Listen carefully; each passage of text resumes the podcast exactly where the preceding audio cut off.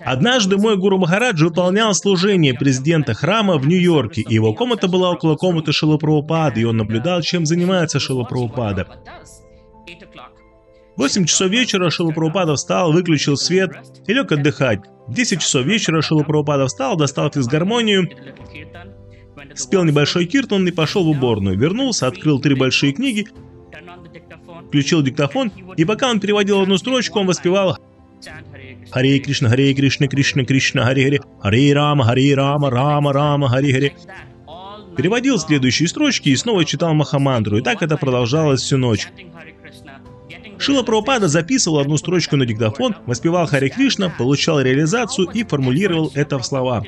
Когда вы понимаете это, сколько усилий приложил Шила Прабхупада каждому слову, каждому комментарию, и если вы это цените и цените, кто такой Шила Прабхупада, тогда вы понимаете, как серьезно мы должны воспринимать все его слова и его наставления читать его книги.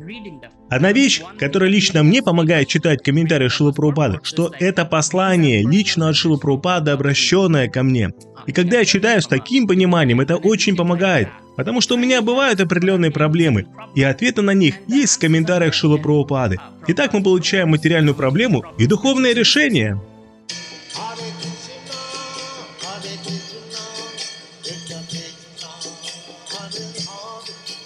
Hare Rama, Hare Rama, Hare Rama.